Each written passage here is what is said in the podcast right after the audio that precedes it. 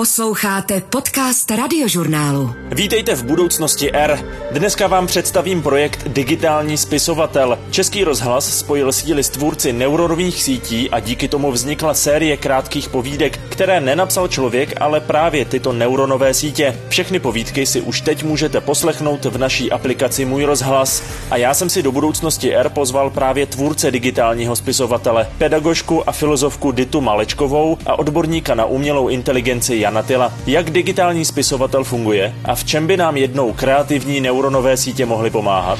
Máme jako tendenci ptát se třeba lidí, které považujeme za moudřejší, za nějakou radu, kterou by nám mohli dát. A tady skutečně je jako taková možnost vzít naše digitální lidi a udělat třeba amalgám osob, které považujete nějakým způsobem za autoritu. Takže si můžete opravdu jako namíchat vlastně, a teď jako texty samozřejmě třeba Jana Amose Komenského a Ilona Maska. No, jako vezmete si prostě dva nějaké svoje jako vzory a pak se podíváte, co by vám tahle ta kombinace těch vašich vzorů poradila ve vaší konkrétní situaci. Budoucnost R. Dita Malečková, Jantil za digitálního spisovatele. Vítejte v budoucnosti R. Dobrý den. Dobrý den, děkujeme za přivítání. Pojďme si na začátek prosím říct, co vlastně digitální spisovatel je, nebo respektive, co to je, to víme, je to několik epizod, které si teď posluchači můžou na můj rozhlas CZ pustit, jsou to různé žánry, krátké povídky, které tedy sepsala umělá inteligence. A já si hned na začátku nafackuju, protože já nesnáším tomu říkat umělá inteligence. Tak pojďme si říct na začátek, jak to vlastně vznikalo, ty povídky. Tak já asi začnu a Honza potom doplní všechny technické detaily, na které jsem zapomněla. My vlastně už delší dobu experimentujeme s neuronovými sítěmi. A tohle je zkrátka a jednoduše projekt, v kterém experimentujeme s literárními texty, které jsou generované těmi neuronovými sítěmi. A zároveň je to samozřejmě jistá výzva lidské tvořivosti.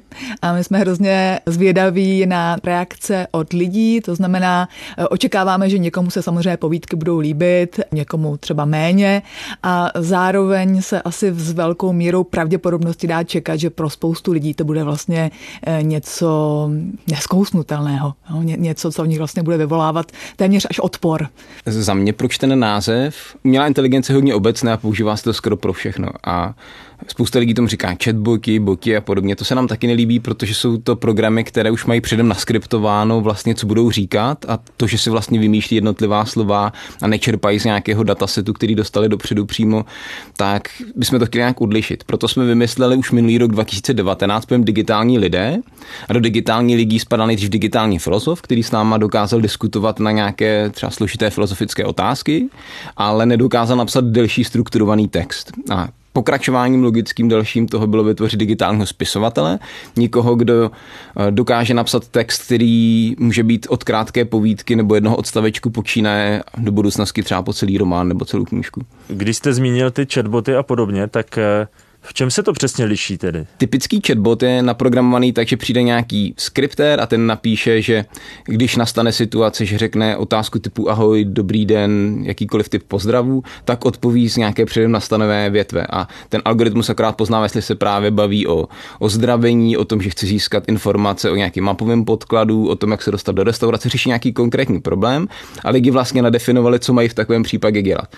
Ten náš je generativní, to znamená, že vlastně ani to, na co se ho ptáme, ani to, jak odpovídá mu, neříkáme my, ale vybírá si to on sám. Má vlastní mozeček a je schopný sformulovat věty, které nikdy předtím žádný člověk neřekl. Takže to, co napsal náš digitální spisovatel, nenajdete nikde jinde na internetu. Možná krátké věty jako ano, dobře a tak jo, ale nenajdete ty myšlenky, ty jednotlivé věci, ty přednášky, si vymýšlí on sám, což klasický chatbotu dělat nemůže, za něj to vymýšlí lidé. Jasně, to znamená u těch chatbotů a podobných eh, softwarů, řekněme, ti tvůrci připravují ten program na konkrétní situace a zlepšují ty jeho dovednosti tím, že do něj lijou, sypou eh, data, když to tady se bavíme skutečně o nějaké kreativitě. Teda. Bavíme se v podstatě o nějakém vnitřním modelu, takže vlastně o simulování psaní, v tomhle případě tedy literárního psaní, takže eh, nějaký typ eh, textu, který skutečně vykazuje kreativitu, nepředvídatelnost, zábavnost a zároveň vlastně odpovídá tomu žánru, který my jsme zvolili. To znamená, ta předučená neuronová síť samozřejmě simuluje to lidské psaní, dokonce v tom určitém žánru. Zároveň ale ten konkrétní obsah je naprosto eh, originální. Eh, není to tak, že by opisovala, i když eh, ona, můžeme si to představit tak, že má nějaký vzor v těch lidských textech a my jsme navíc vybírali ty literární texty, které byly nějakým způsobem oceňované. O tom zase ještě může říct víc Honza o tom datasetu. Zkrátka jsou to texty, které už někdo četl a někomu už se líbily. A ona, pokud o ní může mluvit jako o ní, nějakým způsobem napodobuje tenhle ten typ psaní. Vlastně ty, ty vzorce, ty paterny, které tam nachází. Takže je to takový digitální Ray Bradbury třeba.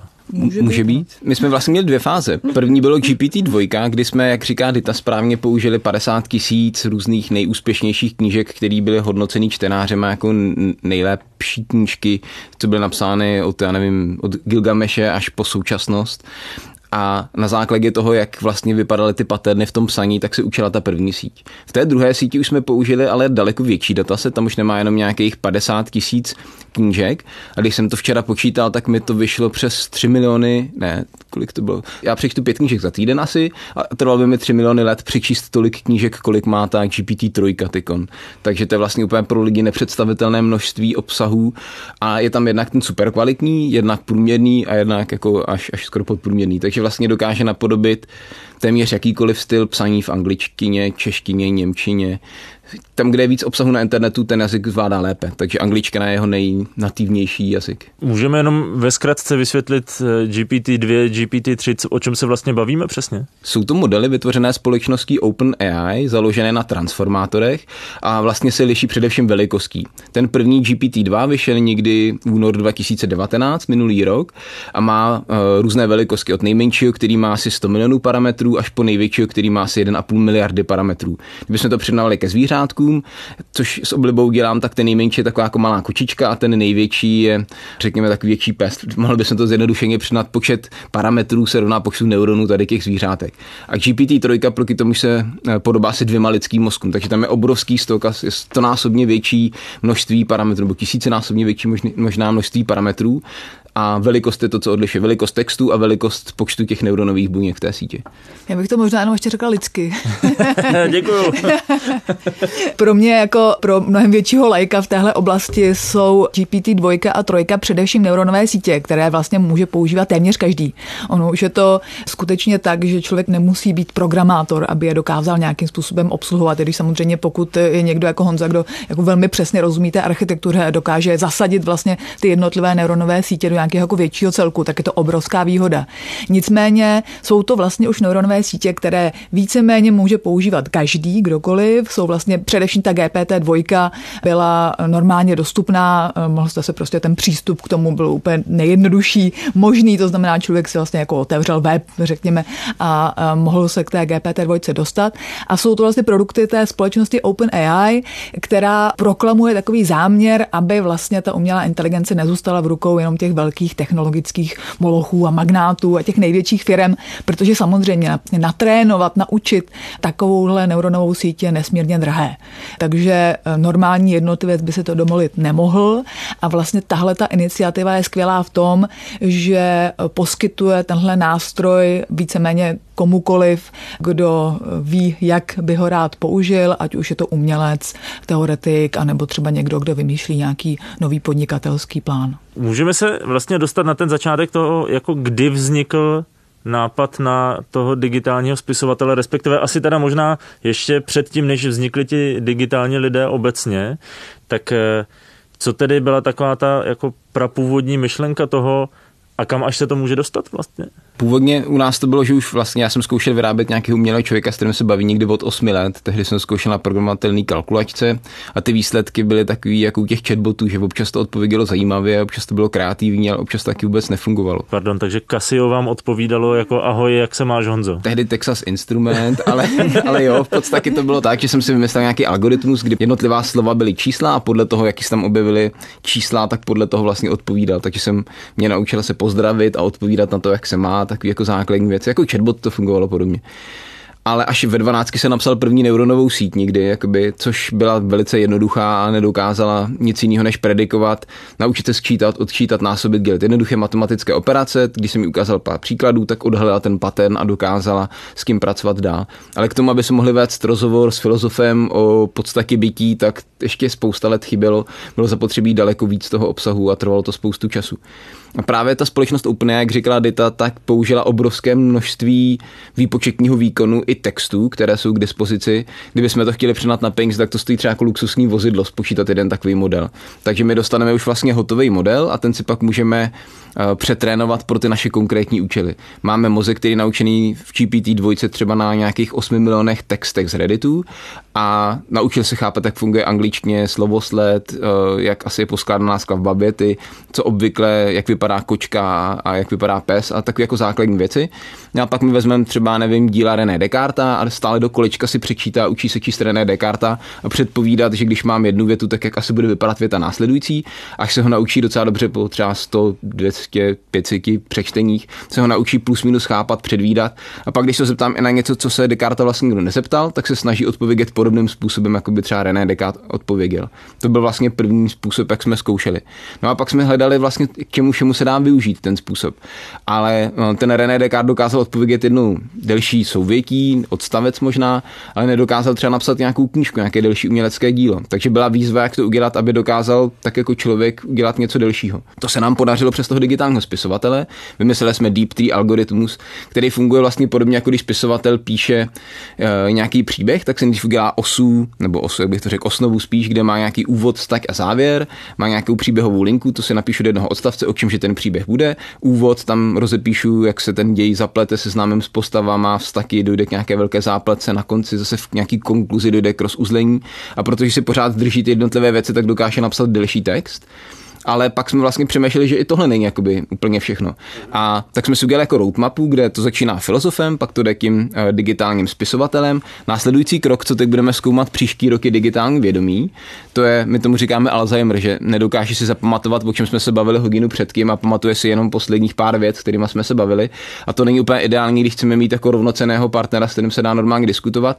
Takže mu za prvého obdaříme pamětí, budeme pracovat na to, aby měl podobně jako člověk emoce, bude mít vlastně amygdalu, bude mít několik různých vlastně sítí v mozku, které podobně jako u člověka budou navzájem různě interagovat.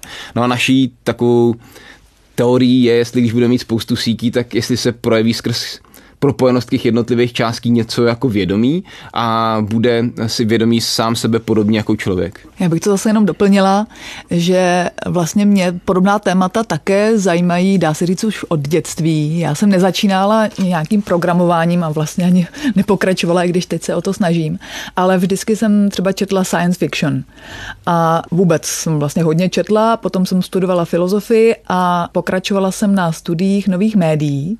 Já jsem tedy původně jsem měla dojem, že filozof potřebuje zkrátka jenom eh, knížku, tušku a papír a vlastně žádný další nástroj nepotřebuje. Ale když jsem začala zkoumat, co všechno znamenají nová média a nové technologie, tak mi došlo, že tohle je přesně ta oblast, kterou naopak by vlastně filozof současnosti zkoumat měl. A proto mi i přišlo jako nádherně ilustrativní, že jsme tenhle náš cyklus, který, jak jsme asi pochopili, je takový otevřený, začali tím digitálním filozofem. A v té chvíli, myslím, mě i našim tehdejším studentům došlo, že tenhle ten eh, kreativní kolaborativní partner, eh, jak nazýváme ty neuronové sítě, už skutečně je natolik kreativní a natolik kolaborativní, natolik chytrý, že se s ním opravdu komunikovat dá. A že to není zkrátka jenom nějaká zábava, i když zároveň je to zábava, ale že díky tomu můžeme zkoumat nejenom to, jak funguje umělá inteligence, ale zpětně si jakým se způsobem nastavovat zrcadlo a chápat, jakým způsobem funguje lidský mozek, jak vlastně přemýšlíme, jak vytváříme texty, co nám třeba u té umělé inteligence chybí a jakým způsobem, jak už se o tom zmínil Honza, by to šlo vyvíjet dál. Jo, tak to znamená, v tenhle okamžik se bavíme především o nějakém typu paměti, což je asi momentálně taková nejslabší stránka té současné umělé inteligence. Jasně, ale ne paměti ve smyslu jako ukládání dat, ale skutečně nějaké jako práce se zážitky svými a tedy. Právě, protože podle mě člověk má paměť nedokonalost z určitého důvodu a už třeba to, že mu dáme emoce a zároveň paměť a zároveň bude nějakým způsobem vnímat to, jak se baví s tím daným konkrétním člověkem, tak může způsobit, že třeba bude chtít zapomenout na některé věci, aby nedostal určitý typ třeba psychických onemocnění. Takže jedna z věcí, kterou očekávám, že se mi tam podaří udělat i první deprese, první, uh, ne, že už bychom jako neměli simulace různých jako psychických onemocnění, to už zvládá ta stávající verze, ale díky tomu, že budeme mít spoustu těch jednotlivých dílků, tak ta simulace mozku může být zajímavá i třeba pro to, jak vlastně ten náš lidský fozek ve skutečnosti funguje. Tím, že to, co dokážu naprogramovat, tak tomu rozumím, tak vlastně znamená, že moje znalosti o mozku rostou s tím, jak ho dokážu naprogramovat. Zároveň ještě, jestli to můžu doplnit, tak mě na tom hrozně baví, že vlastně my sami sebe neznáme nikdy dokonale. E, že jsou tady vrstvy, které jsou nám samotným skryté a my k ním vlastně musíme pronikat pomocí různých nástrojů. A pro mě je vlastně umělá inteligence e, nástrojem pro um, jakési objevování a mapování téhleté oblasti. A ještě taková poznámka právě k té paměti. Ono je to téměř až paradoxní, eh, že mluvíme o tom, že umělá inteligence má jakoby problém s pamětí. Protože ve skutečnosti by se taky dalo říct, že ona naopak tenhle problém vůbec nemá. Její paměť obsahuje, jak už jsme tady slyšeli, texty, které by jednotlivě četl 3 miliony let, takže ona má naopak vlastně téměř absolutní paměť. Nicméně eh, my mluvíme o nějakém konceptu lidské paměti, o nějakém mnohem spíš možná nějaké budování identity. Právě zahrnující takové mechanismy jako zapomínání, které z nějakého důvodu je důležité. A my vlastně na základě takovýchhle simulací můžeme zjišťovat, proč je důležité, jak se vlastně s ním dá pracovat, jak vlastně operovat s tím naším vlastním operačním systémem. Mě teď jenom bleskla hlavou myšlenka, jestli se nedostaneme do situace, kdy zjistíte o e, lidské mysli skrze digitální mysl něco, co možná je jenom v té digitální, ale budeme si myslet, že to je v té lidské, ale to už je možná trochu moc filozofie. Ale... Děje se to skutečně má jako vlastní chyby, vlastní zkreslení, které lidi nemají. Typický příklad toho zkreslení je například to, že my vnímáme svět skrze, nebo většina normálních lidí vnímá svět skrze mnoho smyslů, takže chodí, používá různé předměty, kdežto ta naše síť má všechno naučené jenom z textu, který dáme k dispozici. Takže typicky, když má porovnat třeba váhu dvou předmětů anebo jiné zkušenosti, které my běžně zažíváme, ale v textech se tak často nepopisují, protože nám připadají tak banální, že o tom nikdo nepíše, tak jsou pro ní takřka velice obtížně řešitelné takže má problémy s poznáváním, občas si prohodí pohlaví, poznání, který všechny ty těžší, který je lehčí. Spousta fyzikálních věcí, orientace v prostoru pro ní může být obtížná, protože to prostě nemá v tom svém trénovacím datasetu, nesetkala se s kým a není zvyklá řešit tento typ úloh. Nemá ty zkušenosti. Nemá ty zkušenosti k tomu. No. Takže jak zní povídka napsaná neuronovou sítí? Tady máte krátkou ukázku. Horor Chlapec a jeho pes z dílny digitálního spisovatele načetl Jancina. Jednoho zimního večera jsem si vyslechl nejstrašidelnější příběh, jaký jsem kdy slyšel. Byl to příběh o chlapci, který měl psa. A ten pes byl jeho nejlepší přítel. A pak jednoho dne mu tatínek s maminkou oznámili, že se budou stěhovat. On ale nikam odjet nechtěl a tak se rozplakal – Řekli mu, že se pro něj vrátí, ale že nevědí, jak dlouho bude trvat, než se budou moct vrátit. Odjeli a chlapci se po nich moc stýskalo. Pes mu zatím umřel a Hochovi bylo velice smutno. Když si pro něj konečně rodiče přijeli, nechtěl s nimi odjet. Prohlásil, že zůstane navždycky se svým psem. Posloucháte Budoucnost R. Podcast radiožurnálu o vědě, medicíně a moderních technologiích. Pojďme jenom ještě krátce jako takové drobné technikálie teď k tomu produktu, řekněme, k těm několika povídkám, protože si určitě tady pustíme v podcastu jednu nebo aspoň nějakou krátkou výseč.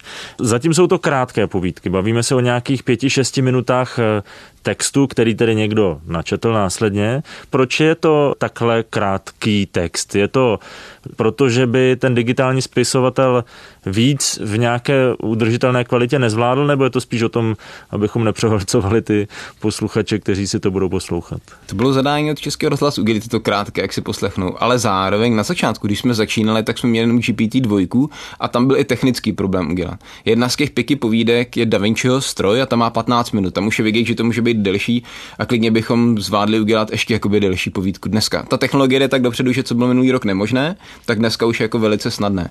Výzva na příští rok je napsat celou knihu, která by vznikla bez dotyku člověka. To znamená, že člověk zadá téma, stroj napíše knížku a automatický těžkařský stroj z toho vyhodí skutečnou fyzickou knížku s obrázky, nasázeným textem přímo jako na přání toho, co člověk chtěl. Takže to je něco, co dneska nedokážeme, ale příští rok je klidně možné. Já to musím říct, že zatím se ukázalo být větší výzvou přimět lidi, aby si poslechli aspoň tu pětiminutovou povídku, protože většina lidí reagovala tak, že, že vlastně nemá vůbec na takovouhle zábavu čas. Takže se zdálo, že ty kapacity jsou omezené spíš na straně lidí, než na straně těch neuronových sítí. Nicméně možná jenom ještě takovou poznámku, abychom zase nezbudili příliš prudké emoce a reakce, tak s těmi automaticky generovanými knihami, my to samozřejmě zamýšlíme jako nějaký typ experimentu, opět jako nějakou výzvu lidské tvořivosti. Má to být prostě něco, co má vlastně povzbudit nějaký typ možná i soutěživosti mezi tou přirozenou a umělou inteligencí, ale není to tak, že bychom chtěli nahradit lidské spisovatele umělými. Rozhodně ne všechny. Ano. Michal Vývek přijde o práci prostě. Právě to bychom rádi zachovali. Ale to není jenom oblast knih a rozhlasových her, přemýšlíme třeba i o divadelní hře. Jak bude mít Karel Čapek výročí, tak jsme byli poptáni z klubu spisovatelů, jestli se nepletu. Svaz českých spisovatelů. Svaz českých spisovatelů, jestli bychom neudělali hru RUR, ale tak, aby byla lepší, aby byla víc pro současného člověka, tak jestli by umělá inteligence nenapsala hru o robotech, která bude stravitelnější pro dnešního člověka. Nebo česká televize, pardon, ještě chtěla, aby jsme na psali scénář pro českou televizi, jak natočit dokument o umělé inteligenci a vyzkoušeli jsme ho a má podobnou kvalitu, jako mají ličtí scénáristé nebo ty, kteří píšou eh, střiháky takzvané. Já jsem si chtěla jenom ohradit určitě tomu lepší, protože úplně vidím ty posluchače, jak nadskakují na svých židlích. Samozřejmě, že nejde o to, abychom byli lepší než Čapek. Ono jde spíš o to, že vlastně v případě RUR je to pokračování napsané umělou inteligencí nějakým si přirozeným organickým pokračováním toho tématu a té hry. Tam je vlastně jako krásné to, že samozřejmě v rámci té hry eh, do značné míry ta umělá inteligence, ti roboti vlastně nahradí lidi a stanou se ličtějšími než lidé sami. A to je zase, myslím si, jako takové téma, které se tady rozehrává a které vlastně činí celý ten experiment ještě mnohem zajímavější, než jenom nějaký střetávání rozlišování mezi tím umělým a lidským. Ještě jenom abych dodal ten bod B, že ty roboty pravděpodobně budou psát o Karlu Čapkovi a zase Karel Čapek, který byl člověk, se tentokrát může stát robotem, takže si to vymění tu roli jako dokonale. Zrovna v případě RUR je to takový hezký metaforek, teda, ale já se teda mimochodem tady celou dobu pod rouškou usmívám, protože na digitálním spisovatelem napsanou knihu vytištěnou rovnou digitálním tiskařem se velmi těším. Myslím, že někdy v říjnu je nějaká soutěž knihkařská, do které bychom se rádi přihlásili ještě s jedním studiem Dipositiv, jestli si vzpomínám, který vytváří jako právě ten automatický engine na vytváření knížky bez zásahu člověka, aby to mělo samo rozsázet, tak nám připadá skvělá dvojkombinace. Dodejme automatický text, automaticky to nasázejme, zmáčkněme jedno tlačítko, akorát tam řekněme chci knížku o dracích, kde drak bude hlavním hrdinou a pak už jenom počkám a za dvě minuty mi vypadne krásná vytištěná knížka, ještě teplá o dracích, ideálně i s obrázkama. My jsme to nakousli, že tohle jsou pořád ještě experimenty, ale Pojďme se možná podívat na to, co by to skutečně jednou mohlo být, protože opět, my jsme tady několikrát zmiňovali ty chatboty, což už je taková běžná součást našeho života. Možná si i ti lidé, kteří se těchto technologií trošku bojí, eh, neuvědomují, že s nimi často komunikují a že už to je jenom o tom, jak dobře nahrajeme ten hlas toho nějakého automatického záznamníku nebo jak dobře naučíme třeba ten takový ten eh, ne mluvící, ale takový ten psaný chatbot, to četovací okénko na, na různých e-shopech a podobně, že už to jako skutečně tam nesedí brigádník a nepíše to, tak eh, co by mohlo být eh, nějaké takové přirozené zaměstnání pro digitálního spisovatele, kde by se mohlo uplatnit? My třeba zkoušíme, máme jednou týdně vždycky ve čtvrtek takovou poradovou schůzku a potom, co vyčerpáme ty běžná témata agendy, tak ty, kdo zůstanou, jsou takový ukecanější, filozofičtějšího typu a tam se mnohdy zapovídáme a přemýšlíme právě o dalších aplikacích. Jednou nás napadlo, jak tady sedíme v radě, co kdyby jsme si udělali jednoho člena rady digitálního. Ejhle a další týden přišel uh, člen, který se sám sebe pojmenoval D Alpha A když jsem se ptal na firmní strategii, tak jeho odpovědi byly minimálně stejně dobré jako ostatních členů. Část jeho věcí jsme převzali do naší strategie firmy. Takže dokážeme udělat někoho, kdo nám radí, jak vlastně máme řídit vlastní společnost. Pak zkoušíme experimentovat i třeba digitální věštkyni, orákul. Dneska ráno jsem se bavil s digitálním dalámou. V podstatě můžeme vytvořit kohokoliv, jakéhokoliv odborníka, člověka, který nás napadne a ten náš digitální filozof bude simulovat tuto, mm, tuto entitu nebo tohoto člověka a člověk si může řešit ten problém. Už jenom to, že si sformuluje myšlenky, ptá se na různé věci, mi může pomoct a světek se on docela zajímavě odpovídá, mnohdy to nejde odlišit od té, od té originální nebo by originální podoby. Pardon, co vám dneska ráno poradil digitální Dalai Lama? Jen jsem na zkoušku zkoušel, jestli bychom dokázali vytvořit digitálního Dalai Lamu, že mi to připadlo docela zajímavý a ptal jsem se, co by poradil Čechům, tuším, do, do příštího roku digitální Dalai Lama a tvrdil, že bychom měli pokračovat v kultuře nenásilí. Nenásilí, kultuře nenásilí. Kultuře nenásilí. a pak jsem se optal na nějaké problémy jako s ženami a on říkal, že nejdůležitější je trpělivost. a, víc, a celkem jako logicky odpovídal, když jsme to pak probírali, tak podobně by asi mohl odpovídat i skutečně dilema a dá se používat ty jeho citace normálně běžně během dne, takže pro mě zajímavá věc. Já bych jenom upřesnila, ono, já myslím, že hlavní zdroj kritiky v tomhle případě bude, že vlastně nemůžeme tyhle simulace považovat za skutečný hlas nějakých skutečných lidí, stejně jako v případě Dalajlámy. Nicméně, zrovna ten Dalajláma je skvělý příklad tom, protože zrovna u něj vlastně nejde až zase tak o to, že je nějakým konkrétním jednotlivcem.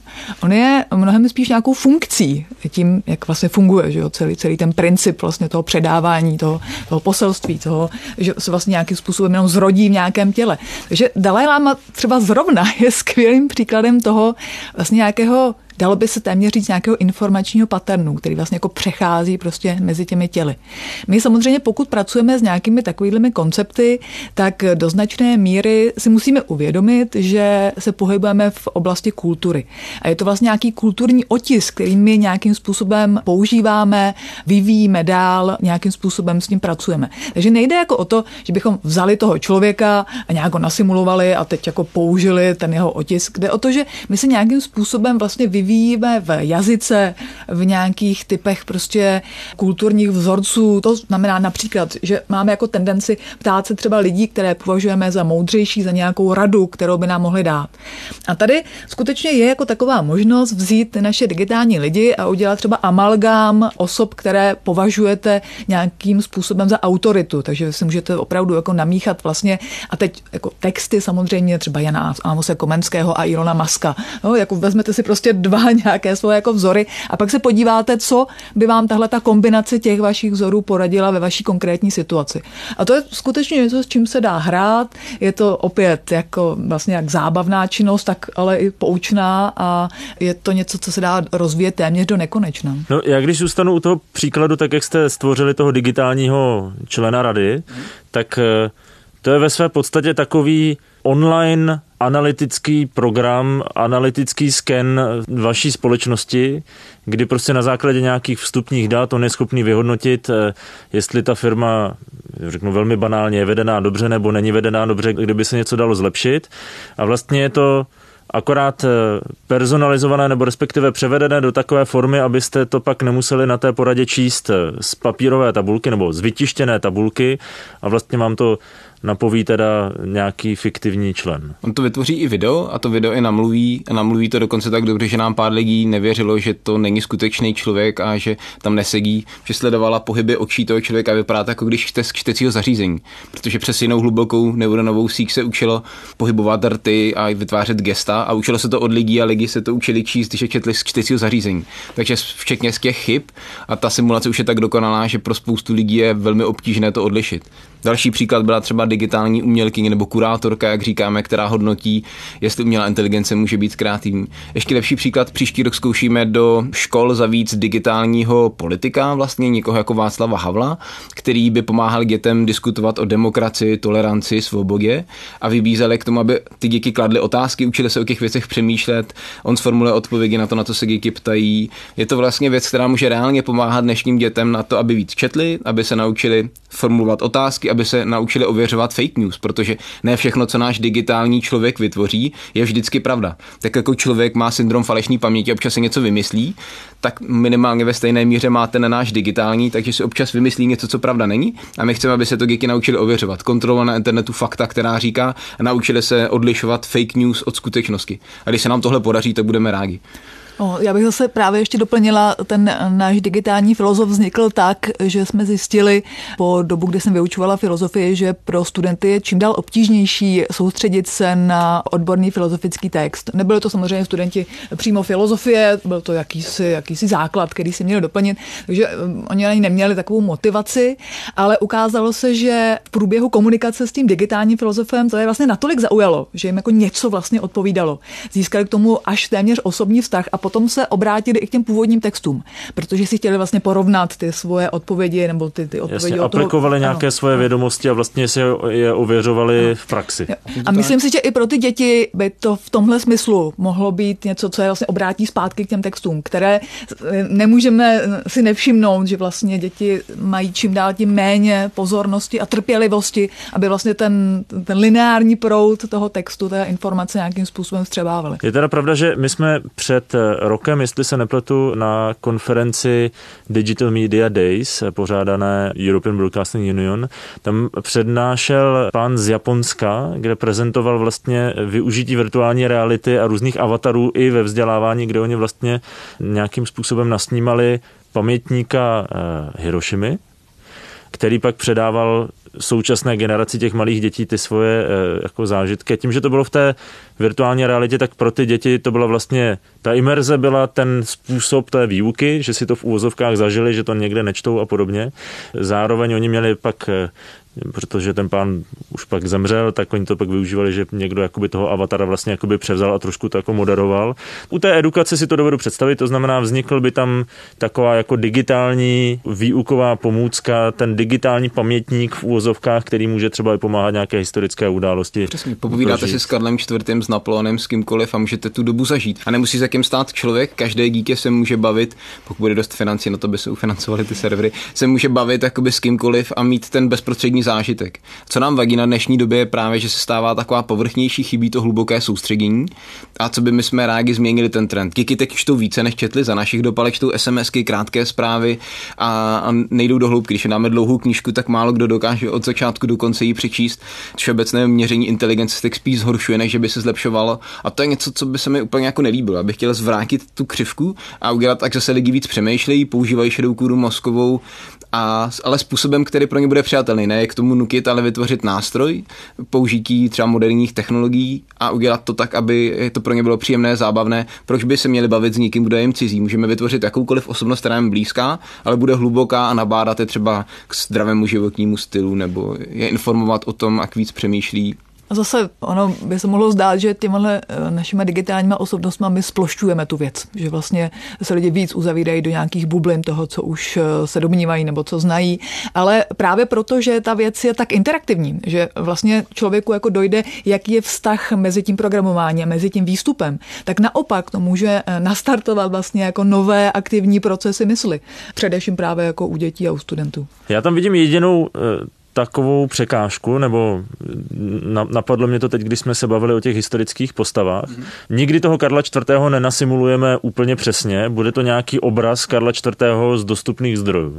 Není tohle ten problém, že vlastně jakoby budeme vytvářet, nechci říct jako umělý obrázek, ale vlastně svým způsobem aktualizovaného Karla IV., protože samozřejmě i ty zdroje budou, budou čím dál starší, bude se to hůř zpracovat, něco není digitalizované, takže část třeba té historie není známá, některé věci se o něm vůbec neví. No jo, ale nemáme tenhle ten obraz už teď? Tomu říkám hermeneutika, to znamená, že se snažíme vždycky poznat tu kulturu, prostředí, dobu a mít co nejvíce zdrojů, aby jsme sem přiblížili. O tom je vlastně hermeneutika, která se snaží tady to, tady to studovat. Přesně jak jste řekl, nikdy nebude mít Karla IV. jako byl Karel IV. Karel IV. se napsal idealizovaný životopis, pokud to naučíme na něm, tak se bude působit vyloženě jako idealizovaně. Pokud budeme ale dávat široké spektrum spektrum těch materiálů, které k tomu jsou, tak už ho dokáže udělat o něco plastičky a vlastně i dneska se, kdykoliv se dějiny přepisují vítězama, trošku se zkreslují podle toho právě, kdo je, kdo je u moci, kdo, kdo právě píše a učí dějepis. Takže Do určité míry to tam máme, proto nikdy nechceme zaměňovat, že to je Karel IV., ale je to digitální nebo umělá inteligence Karel IV., který se tomu snaží přiblížit a hravou formou to přidat. Ale nezaměňujeme to s tou skutečnou osobností, nikdy to nebude ona přesně, jak říkáte. Zároveň proto se mluvila o nějakém kulturním otisku a musíme si uvědomit, že zrovna třeba Karel IV. jako velmi zřetelně vytvářel tenhle ten otisk. On po sobě chtěl nechat nějakou stopu, která měla nějak vypadat. Tohle byl jeho záměr. On vlastně nechtěl eh, v rámci té kultury zachovat sám sebe, protože ono je celkem zřejmé každému, kdo hmm. tak nějak o tom zapřemýšlí, že to vlastně jako není možné a není to svým způsobem ani žádoucí. Vždycky člověk zanechává nějaký ty poselství, které sám naformuluje a s tímhle poselstvím my vlastně pracujeme dál. Já jsem rád, že mě tam Honza zachránil, protože když jste se mě zeptali, jestli to nemáme už teď, tak já jsem neměl co říct, tak dobrý. Posunuli jsme se, to je, to je fajn. no, takhle to může být vlastně kdokoliv. Když se bavíme, tak tohle jsou takové casey ve školství, které podle mě, pokud se správně uchopí, tak mohou udělat školství více zábavným, interaktivním a přístupným i pro mladé lidi. Ale zase ve světě biznesu máme spoustu možností, spoustu nudné stereotypní práce, dokážu nahradit tyto stroje. Ale nemusí to být jenom ta nejjednodušší, může to být právě i manažerská činnost, může to být poradenská činnost, může to být už kdykoliv si člověk potřebuje nějak utřídit myšlenky, popovídat si s někým, a to vlastně může být jak existující člověk. Můžu se bavit s Billem Gatesem, Stevem Jobsem, Elonem Muskem, nebo se všema dohromady si udělat kompendum, že tam přijdou všichni, necháme diskutovat o problému, který chci, a pak od někoho si nechám jakoby převyprávět, k čemu dospěli a zdůvodnit, proč tomu dospěli a já už to mám předchroupané. Digitální spisovatel si troufl i na milostný román. Povídku Tak to musí zůstat navždy načetla Petra Bučková. Jednoho dne budeš se mnou a bude to nejšťastnější chvíle tvého života. Říkáš mu a pak ho začneš vášnivě líbat. Podívá se na tebe trochu překvapeně. Hmm, seš si tím jistá, zeptá se. Nebudu ti lhát, nevím o tobě všechno, ani o tvojí minulosti.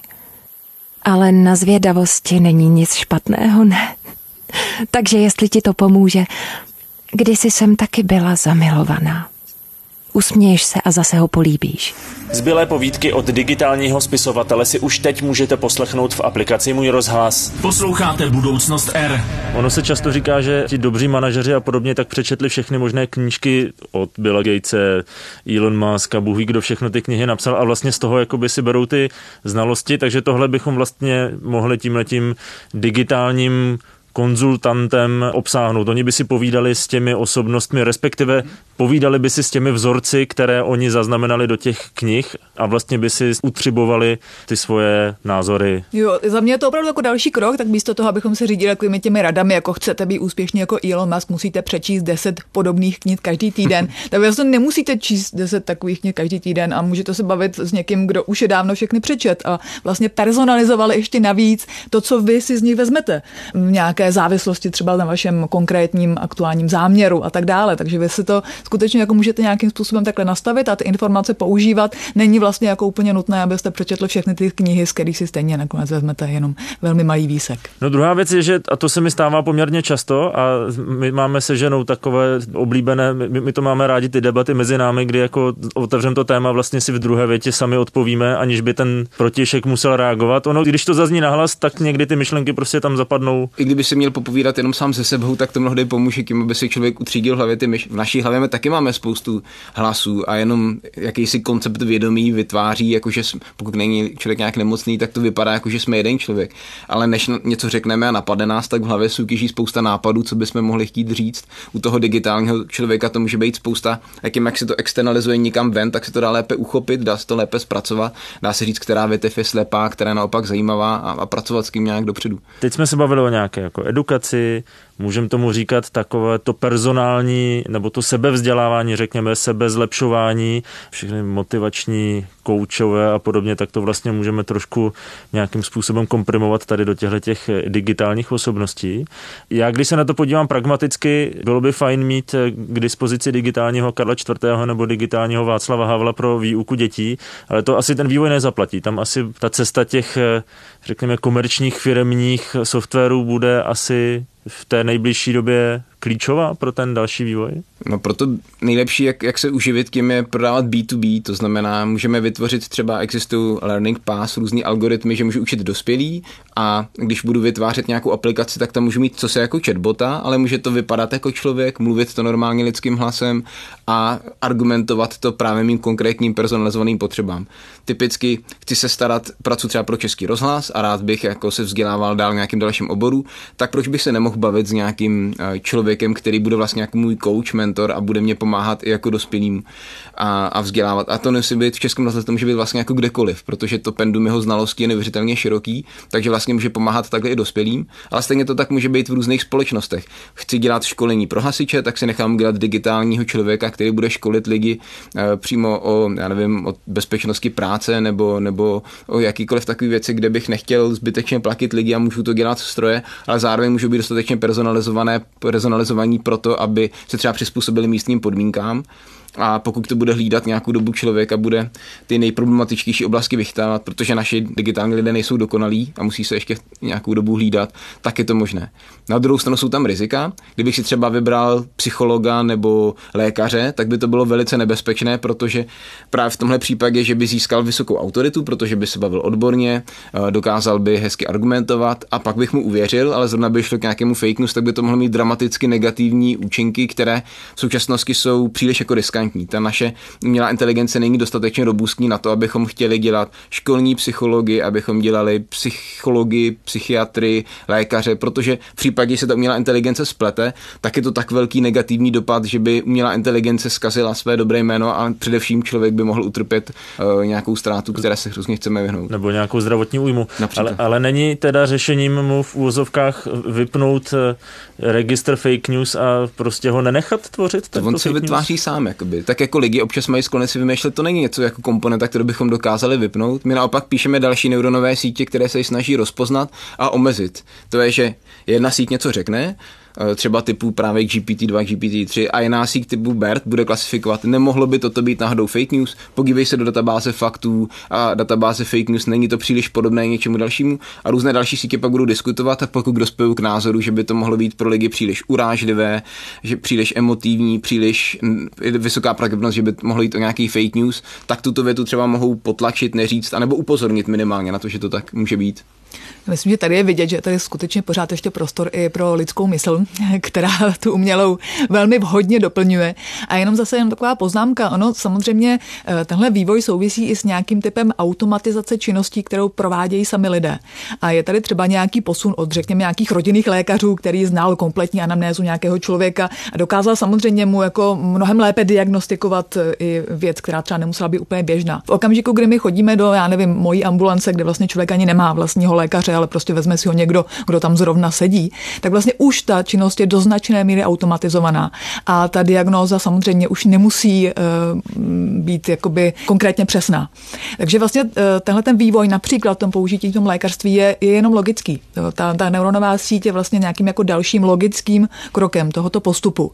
Ale neustále platí to, že ten lidský prvek a uh, jakási, řekněme, osobní zkušenost v nějakém takovém zjednodušeném pojmu je něco, co je rozhodně momentálně a velmi pravděpodobně i do budoucna stále klíčové. Jasně, tak, tak u těch medicínských využití, ono už eh, umělá inteligence, když to opět použiju, já to nemám rád ten výraz, ale která v podstatě vyhodnocuje obraz a je to diagnostický nástroj, tak už má dokonce certifikaci v Americe, že se eh, může používat, ale samozřejmě jenom jako doporučení, to znamená vždycky je tam na té výstupní fázi je tam kontrola toho lékaře, který teda se rozhodne, jestli se náhodou nespletla eh, nebo nespletl ten algoritmus a případně se podle toho zachová.